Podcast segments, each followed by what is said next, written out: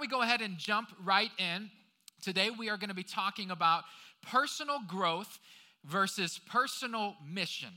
All right? Personal growth versus personal mission. And you can see by way of the word personal what I'm talking about a little bit. This is going to be hopefully very applicable to our everyday lives. We need to walk in these things, we need to step in these things actively in order to truly get what Scripture is showing us. But we do see a little bit of, of a conflict between the two, and we'll unpack that as we go. But we're going to ultimately see how these come together in a way that should enlighten our path and really push us forward into what God has for us, okay? So before we jump in, I don't want to move into this too quickly. Why don't we just say a quick word of prayer so we can kind of all settle in and make sure that we are open for what God has. So if you could pray with me. If you're online, please bow your heads with us. Heavenly Father, so grateful, man, just so grateful to be here today. Um, so grateful to feel your presence in the way that we have, just to know that you're with us, that you're amongst your people, and that we get to just spend some time with you. And we're so thankful for that. We want to continue to lean into that with everything that we have. And right now, I pray that everybody under the sound of my voice, that you would open up our hearts and minds, myself included, to receive this word the exact way that we need to. I pray that you would soften our hearts. I pray that you would open our minds so that this fits right in the perfect spot for what each one of us needs in our own personal lives, in our own personal application. We ultimately rely upon you. This must come from you, through you, and for you. And that's what we step into today. We give you all the glory, all the praise. In Jesus' name, amen. Amen. All right, well, let's go ahead and jump on in. So, as we've been doing the last few weeks, this is how we're going to break this down. We're going to really separate each one of these topics, get to know them intimately, and then we'll see ultimately how they come together at the end. Okay? So, why don't we first jump into the idea and the concept of personal growth? Okay, why don't we talk about this a little bit? And when I say personal growth, really what I'm talking about is, is spiritual growth, right? The, the personal spiritual journey that each one of us is on. And, um, and here's the first thing that we need to understand personal growth must be a mark of every genuine Christian. Okay, spiritual growth must be a mark of any true child of God. Okay, we see zero sense in Scripture where we give our lives to Christ and then just kind of linger for the rest of our days, just kind of stand still the rest of our days. That's not what Scripture shows us. In fact, we talked a little bit about this last week, but when you truly give your life to Christ, everything should change. Your, your perspective should change, the way you think should change, and that is very much included within this idea of growth and development. It should change how we move forward and mature in Christ. And in fact, this is something that the New Testament writers were, were very, very serious about. We see this very clearly, especially from the early disciples who were on the scene. So, the early church leaders that we see were, were very serious about this. And, and if they saw people who were not properly growing and developing spiritually, then they would kind of call them out on it, okay? They would shoot them straight with this. And, and so let me give you a few examples of how this plays out in Scripture. Let's go to 1 Corinthians chapter 3. And this is the Apostle Paul. So he's writing, he's advising the church of Corinth, and watch what he says to them. He says, And I, brethren, could not speak to you as to spiritual men, but as to men of flesh, as to infants in Christ. I gave you milk to drink, not solid food, for you were not yet able to receive it. Indeed, even now, you are not yet able he's, he's, he's kind of laying into them a little bit. You're, you're not growing, you're not developing. I have to keep giving you milk because you can't take the solid food that you really need. He's, he's really leaning into this idea of growth and maturity. Now, we get the same exact sense from the writer of Hebrews. This is Hebrews chapter 5. You're going to see a very familiar theme here, starting in verse 12. It says, For though by this time you ought to be teachers, you have need again for someone to teach you the elementary principles of the oracles of God, and you have come to need milk and not solid food. For everyone who partakes only of milk is not accustomed to the word of righteousness, for he is an infant. So we're seeing a very similar theme here, right? And, and what we're seeing is these people need to grow. You need to grow and develop. In fact, he says you ought to be teachers by now. You, you should know this stuff well enough to be able to teach others, and yet we still have to go to the basics with you guys. And so he's leaning into this idea you have to grow, you have to mature in your spiritual walk. In fact, the writer of Hebrews goes on to say this in chapter 6 Therefore, leaving the elementary teaching about the Christ, let us press on to maturity. Let's, let's, let's get past the basics and let's press on to maturing in our spiritual lives. So, this is a very serious act in your relationship with God. This should clearly mark your life if you've truly given yourself to Christ. We should be growing, we should be maturing as Christians, okay? But how do we do that? Okay, maybe it makes sense. We, we should be growing, we should be maturing, but what exactly are we to grow in so that we make sure we're on the right path? And, uh, and so I want to talk about a few of these things. Now, this is in no way going to be an exhaustive list because there's so much in Scripture that we see around this. But I do want to talk about a few things. And anytime we talk about spiritual growth around here, anytime, we always have to start first and foremost with the fact that we are to grow in Christ. Okay? This is the foundation. We have to grow in Him. So He is, He is the center. He is the base that we build upon. In the book of John, it says that He is the vine. We must abide in Him. So, so any growth that we experience must ultimately come from Christ, okay? Now, let me show you some scriptures around this. 1 Corinthians chapter 3, verse 11. It says, For no man can lay a foundation other than the one which is laid, which is Christ Jesus. So, so don't try to lay any other foundation. Don't try to build upon anything else. Christ must be our foundation, okay?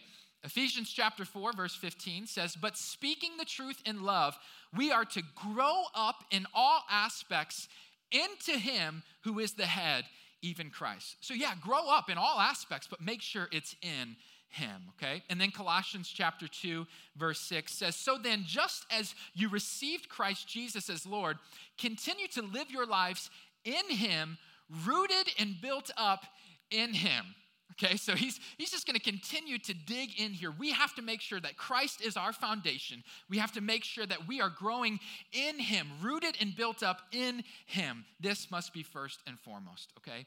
This is where growth comes from. But once we've kind of laid that as our foundation, once we make sure our feet are, are planted in him, what else are we to grow in? And this is when we're going to get into some of the more practical things that we need to be aware of and we need to apply to our everyday lives, okay? So let's go to uh, 2 Peter chapter 3 because he's going to give us some really good insight here into what we should be growing in as God's people. And so this is what he says starting in verse 17. He says, You therefore, beloved, be on your guard so that you are not carried away by the air of unprincipled men. Be on your guard but grow in the grace and knowledge of our Lord and Savior, Jesus Christ. What do we need to grow in? Grow in the grace and knowledge of our Lord and Savior, Jesus Christ. So, as His people, we need to be growing in grace and in knowledge. Now, interestingly enough, these are the very things we've been talking about the last few weeks, right? We talked a ton about grace in week one. We talked about knowledge last week, and these are things we need to be serious about but I want to dig into this a little bit just to make sure we understand what Peter is talking about when he commands this, okay? So let's talk about this for, for a second. Now, when Peter says that he wants us to grow in knowledge, I just want to make it clear um, this is not a trick. There's, there's no like hidden message here. He wants us to grow in knowledge. He wants us to learn. He wants us to grow in wisdom and understanding. This is what he's saying very clearly, okay? But at the same time, we do have to understand that this pursuit of knowledge is something that must be motivated by relationship with God. In other words, we're not just learning information for fun or to, to get big heads. That's not what we're doing. Our pursuit of knowledge is a relational pursuit. In fact, Peter even says, I want you to grow in the knowledge of our Lord and Savior, Jesus Christ. This is the pursuit, to get to know Him. That's what we need to grow in. Okay? So I want you to maybe think about it this way, and hopefully this will personalize it a little bit. But I want you to, to think about the person that is closest to you in life. The person that is closest to you. Okay, you, you spend a ton of time with them, you have a ton of conversations with them, the, the person closest to you. And, and I want you to think about how much knowledge do you have of that person? How much knowledge do you have of them? Now, considering how much time you've spent and the conversations you've had, I'm going to bet you have a great deal of knowledge around that person, right? You, you know their likes, you know their dislikes, you know their little intricacies, right? You know what makes them happy, you know what makes them sad or maybe a bit angry. You know these things very well. And, and this is what knowledge in the context of relationship looks like. This is what Peter is trying to get us to understand. We need to grow in the knowledge of God so that we can build relationship with Him. This is what he's talking about. And so, listen, this is where things like prayer and reading the Bible, among other things, come into play.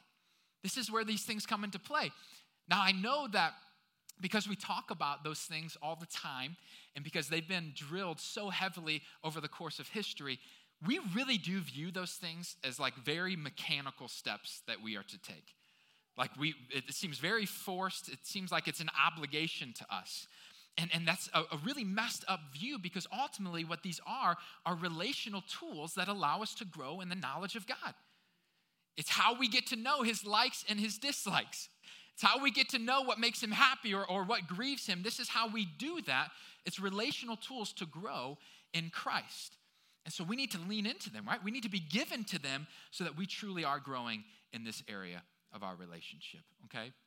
But now let's talk about this concept of growing in grace. Because this is, is a little bit more complex. We kind of have to unpack this in a different way, but it's a really cool idea that I want to lay out before you. And so let's start with this, okay? Two weeks ago, we described grace as God's goodness toward those who deserve only punishment. Okay, his goodness toward those who deserve only punishment. So that is to say, he just continuously gives us blessings and, and favor and kindness, despite the fact that we deserve wrath and judgment and condemnation, right? Just continues to bless us even though we don't deserve it. Now, listen, if we really understand that concept, like if we really contemplate what that means for our lives, that our sins are paid for, that we get to spend eternity with God because of His amazing grace, like if that sinks in, then don't you think that should cause us to grow in some areas of our life? Like, like, don't you think that should cause us to grow in the area of joy? Like, shouldn't we be more joyful in our lives if we really understand the concept of grace? Shouldn't we grow in freedom? Like, let go of all the things you're hanging on to. Stop being so hard on yourself. You should grow in freedom because of His grace, right? Or how about how about dedication? Like, if, if Jesus has done this for you, if He's accomplished this for you, shouldn't you go all in on Him? Shouldn't you grow in your dedication for Him? These are the things that we should grow in as a result of His grace. His grace is not a one time thing that we should thank Him for and move on. It's something we should meditate on, something we should worship Him for and realize the impact of it in our lives. So, this is what Peter is trying to, to show us. You need to grow in the grace and knowledge of your Lord and Savior Jesus Christ. Okay? This is very, very serious. There's no doubt about it. This must be a mark in any genuine Christian's life, okay? Personal growth. Now, let's talk for a second about the potential danger that we can get into if, if we prioritize this too much. Like, if this is something that becomes too much of an emphasis in our lives, what danger can we potentially walk in? And I think there's one major thing that we've seen over the course of time, and that is um, it, it, personal growth for the purposes of personal growth uh, isn't all that impactful. In other words, if, if all you're focused on is improving yourself and growing yourself, the impact of that is very narrow and one sided, right? And, and we see this again throughout church history. In fact, it wasn't but a few hundred years ago where the greatest hobby of any middle upper class man was to sit around and flex his biblical knowledge, right? That was, that's the thing they did. They would argue about biblical distinctions and theorize on prophecies and, and dig into this stuff. I mean, they would go to town. That's what, that's what was going on. And yet, if you go and read the rebukes of the 16th and 17th century churches, it's this very thing super dedicated to biblical knowledge and, and to, to spiritual growth, and yet there was nothing that was going on outside of them. It was very narrow, it was very one sided, and so there was this imbalance in the church and in the community around the church. There was, there was a problem going on here because there was too much emphasis on this one thing, okay? And so this is actually what leads us to our second topic today that we really need to dig into, and that is the idea of personal mission, okay? Personal mission. And so let's start here with this concept and, and try to begin to unpack this. When we talk about the word mission, and that's something we talk a lot about. It's something I think we've all probably heard before in different contexts. What exactly do we mean when we say the word mission?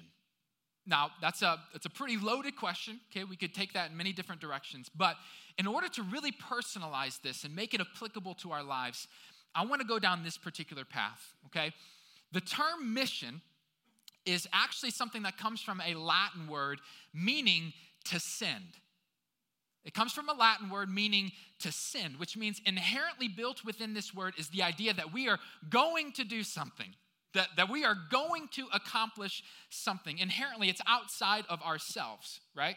And, and we see this very clearly in Scripture directly from Jesus.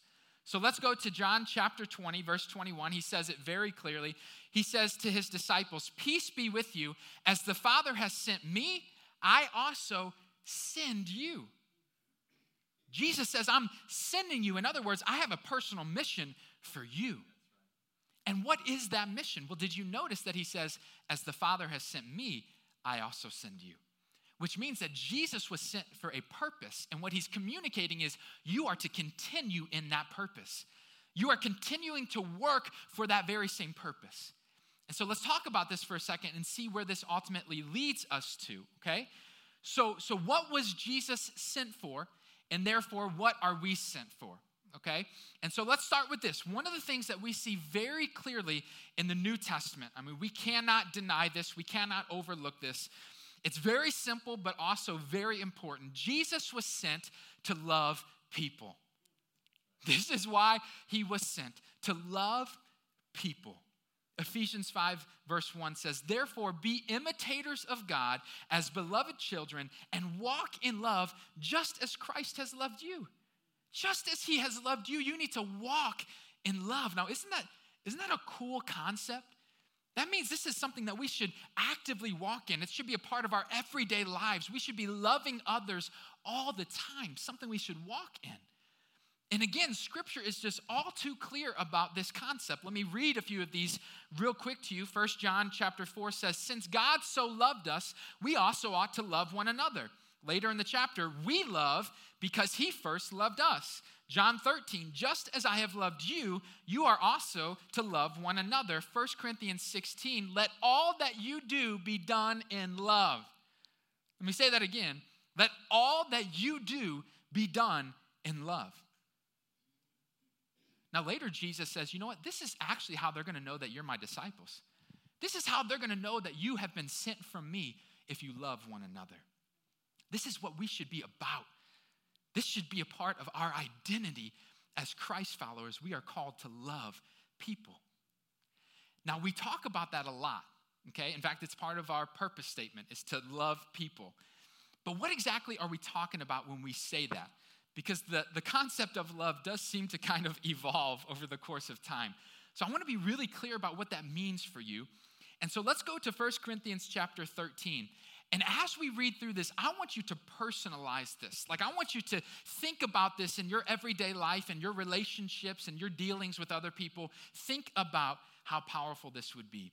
Starting in verse 4, says, Love is patient, love is kind and is not jealous, does not brag and is not arrogant, does not act unbecomingly.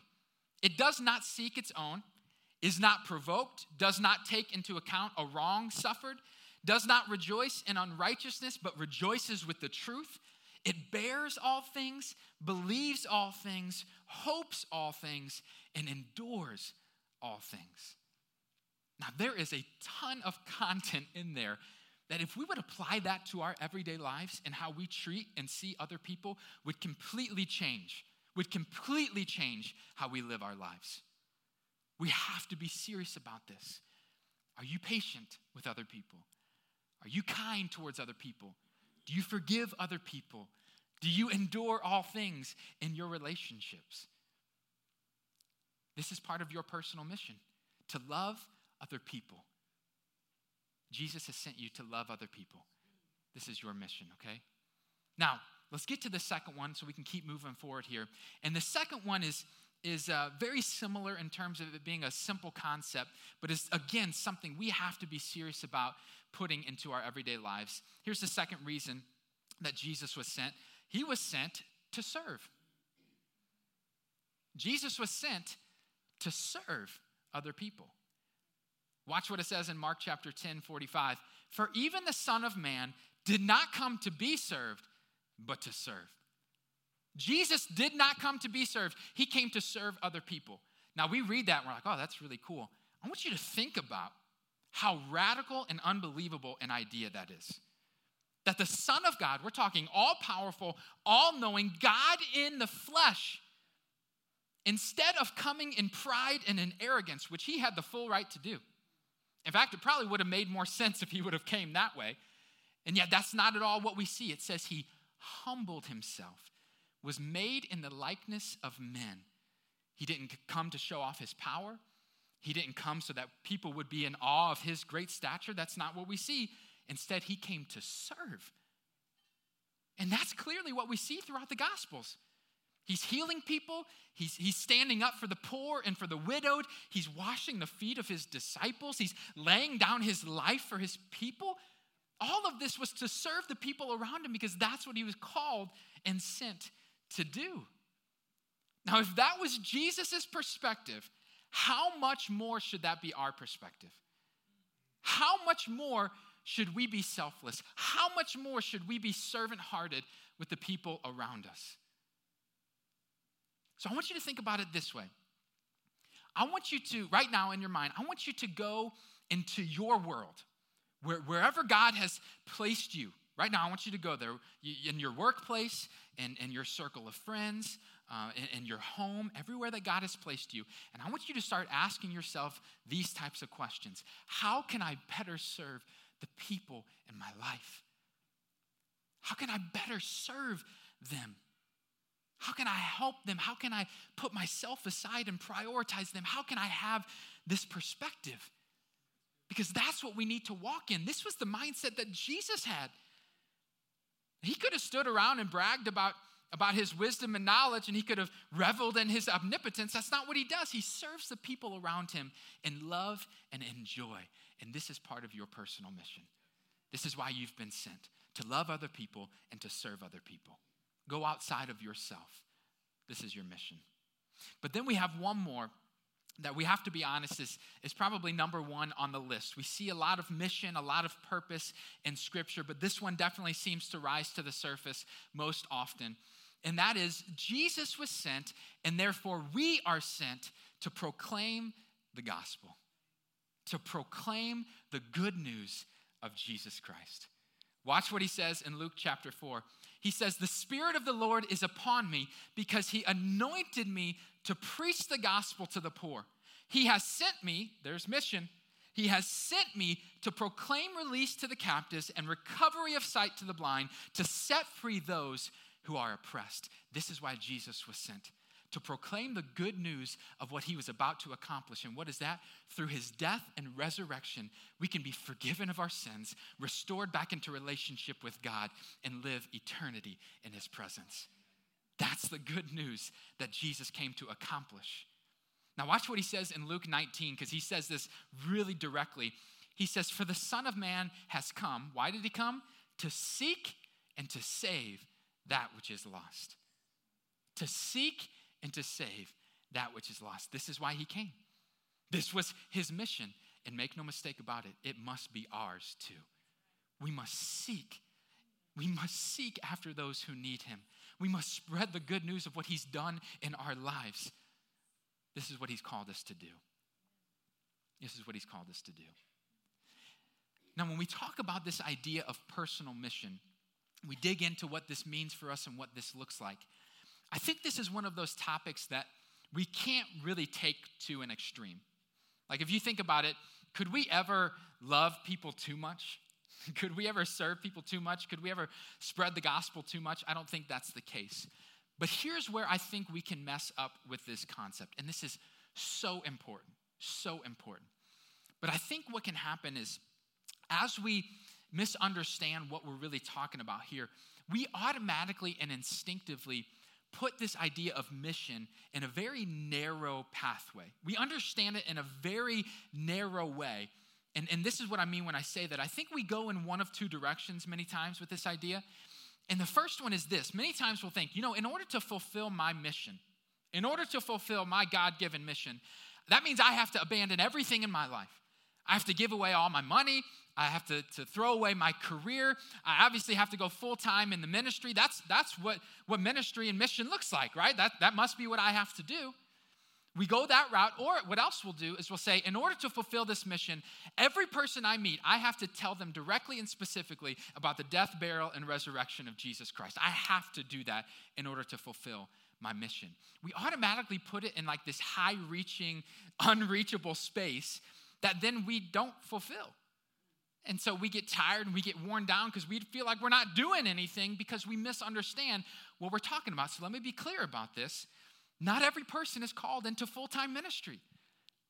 That's, that's not God's will for every single one of our lives. Now, some of us it is, and if that's the case, go do it. Sacrifice for it, be all in on it, but that's not God's will for every single person. And what happens is we end up stripping ourselves of the work that God is trying to do actively in our own context. Like, listen, for some of you, God has called you to be a teacher. God has called you to be a carpenter. He's called you to be in the mortgage industry. He's put you there for a purpose so that you can faithfully fulfill the mission of loving, serving, and spreading the gospel in your context. So do that. Faithfully step into that and don't feel like you're not you're not fulfilling the mission God has put on your life. Likewise, you don't have to slap every person in the face with the, the death and resurrection of Jesus Christ. You don't have to do that. Now, should you try to create some on ramps to eventually get there? Sure. But build relationships and prove yourself to be trustworthy and reliable and loving. In fact, this whole idea of loving others and serving others as our mission is oftentimes what leads directly to proclaiming the gospel. People are going to start to see, wow, man, why does this person love everybody so much? How are they so patient and kind? And why are they serving me so relentlessly? And that's the perfect segue to tell them of what Jesus Christ has done for you. This is what we need to be mindful of. So listen to me. Don't strip yourself of what God is trying to do in your life right now. Go be a disciple in your school. Go be a disciple in your workplace. Go be a disciple amongst your circle of friends. This is your personal mission. Step into it, okay? We have to understand this because otherwise we are going to get worn down and we're going to feel like we're not doing anything. I promise you, God knows why He's placed you where you're at. Step into it with confidence, okay? Now, the question begs if we're supposed to be dedicated to personal growth, and yet we're also called to personal mission, what exactly is the priority? like what what takes precedence here? Because there there are some ways that they conflict right? Like one of them is very inward driven the other one's very outward driven. So like what should be our focus? And so this is what we ultimately have to land on okay? So let me just reset here and make sure we're all on the same page okay? God is very serious about your personal growth. In every way he wants you to grow and develop and progress. And we see this very clearly in scripture Okay, in fact, scripture talks about how we are being sanctified. There's a process that's happening. It says that we are being conformed to the image of the Son, becoming more and more like Christ. We see the disciples' rebuke for those who are standing still and not growing. This is very clear, okay? But here's what we also see, and this is the key, okay? The more and more that we spiritually mature, and the more and more that we grow in knowledge and in grace and in Christ, the more and more we realize it's really not about us. It's not about our puffed up heads. It's not about how much we can learn and bragging about our relationship with God. That's not what it's about. True spiritual maturity takes us deeper and deeper into selflessness. Takes us deeper and deeper into love and into service and into to ministry. And this is where we meet in the middle. Does God want you to improve and to grow? Yeah, but for His glory and for His kingdom. That's what he wants. In fact, it's very difficult to see any principles or commands in Scripture that apply to spiritual growth apart from how it impacts and affects other people. In other words, it's not about you, it's about what God can do through you. That's what it's about. And so, growth and development in God's kingdom is always servant hearted, not self hearted. It's always people driven, not self driven. And we have to understand this as we mature so we can step fully in to what God has for us. Now, listen, if you struggle with that a little bit, that's fine. If, if you struggle in, in maybe the way that you've viewed this endeavor is very internal, what I can get and what I can consume, that's fine. We've, we've all been there. Okay, we've all been there, but I think what, what Paul is trying to tell us is it might be time to mature a little bit. Might, might be time to grow up a little bit spiritually so that you can really see what God is trying to do in and through you. Like, this should ultimately lead us to a different perspective of who we are and, and what God has called us to be, a different perspective of how we read and understand Scripture, right? And in fact, let me give you a really good example of this. In, in Galatians chapter 5, Paul is writing to them and he rolls out what is called the fruit of the Spirit. In other words, this is what should bear out in your life if you truly have the Holy Spirit working within you. So let's read through this real quick so you can understand what is said here. Verse 22 But the fruit of the Spirit is love, joy, peace, patience, kindness, goodness, faithfulness, gentleness, and self control. These are all of the beautiful things that should come forth in your life if you have the Holy Spirit within you. It's a beautiful thing.